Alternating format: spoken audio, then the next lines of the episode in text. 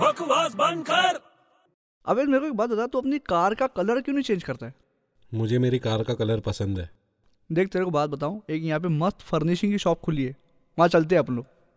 furniture के shop में गाड़ी को पेंट करेंगे हाँ फर्नीचर के शॉप में गाड़ी लेके क्या करेंगे हम लोग